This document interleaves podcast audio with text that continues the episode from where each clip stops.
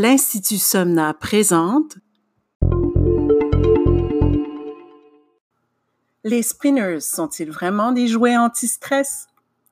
Les fameux spinners, ces jouets qui connaissent actuellement leur pleine heure de gloire, sont-ils vraiment anti-stress? Permettent-ils vraiment de mieux se concentrer? Si vous connaissez la théorie de l'objet transitionnel élaborée par le psychanalyste Donald Winnicott, vous avez déjà une bonne partie de la réponse.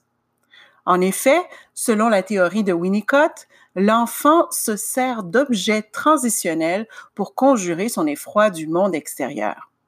En clair, il se sert de jouets pour calmer son anxiété devant l'inconnu.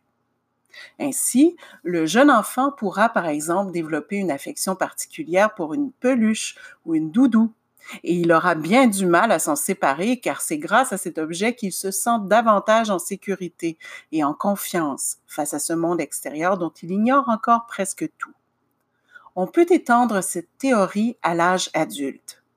En effet, l'adulte n'aura peut-être pas de doudou, mais il reproduira un comportement similaire avec son téléphone intelligent, son ordinateur ou un pinceau, par exemple.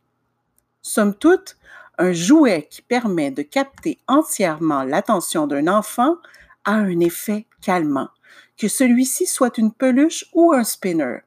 Ce dernier obligeant l'enfant à focaliser toute son attention sur une action hypnotique, comme le font également le yo-yo et la classique toupie, par exemple. Et pour ceux qui s'attendent à ce que le spinner augmente la concentration en classe, cela dépend bien sûr sur quel objet vous souhaitez que se porte la dite concentration. Car en effet, un spinner en classe augmentera la concentration sur le spinner, de sorte à faire complètement oublier le monde extérieur à l'enfant, en l'occurrence le cours donné par le professeur. Il va donc sans dire que les exercices de concentration devraient plutôt se faire dans la cour d'école.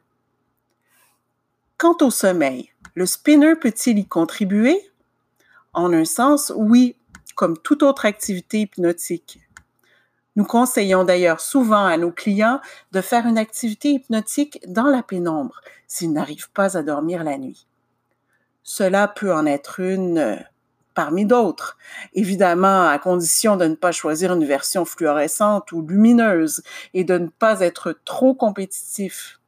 Il faut aussi être capable de lâcher prise quand la, fatigue arrive. Mais des tas d'autres activités font l'affaire. Il s'agit de trouver quelque chose de répétitif qui vous permet de vous concentrer sans penser, comme le tricot ou même des activités loufoques inventées de toutes pièces comme attraper des grains de riz avec une pince à sourcils, par exemple. Il existe toute une gamme de moyens pour aider votre enfant ou vous aider à dormir. Déjà, l'anxiété est grandement réduite quand on arrive à prendre ou à reprendre le contrôle de son sommeil. Pour plus de conseils, contactez-nous. Pour tout savoir sur la gestion naturelle du sommeil et du stress, rendez-vous sur le site somna.ca.